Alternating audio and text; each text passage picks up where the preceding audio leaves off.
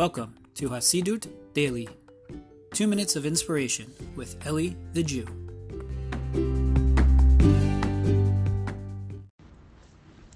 Shalom, shalom, my friends. Hope everyone's doing well. Wanted to share with you a quick thought. This week's Torah portion coming up is Parshat Bishalach, and in it we hear the story about the Jewish people leaving uh, Egypt and the splitting of the sea.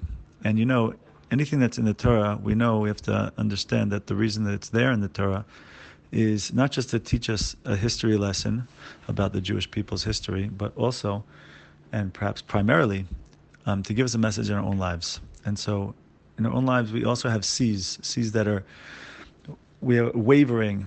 We have ups and downs. We have things pulling us in one direction, pulling us in another direction. We have storms inside of us, and we see that the path that we must go in if we want to build a life of growth and spirituality and beyond a journey of refinement and consciousness is to be a, we must blaze a trail through those storms blaze a trail through those seas of change in order by and we do this of course by by focusing in and clarifying on who we are and what life's about what the bigger picture is and what's our place in it.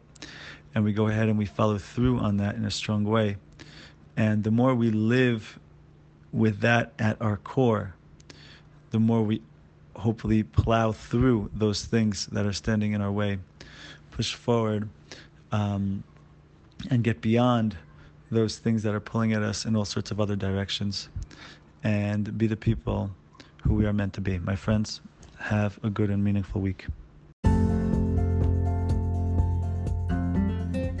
Thank you for listening to the Hasidus Daily Podcast. For more inspirational content, including books, audio, and video presentations, visit elithejew.com.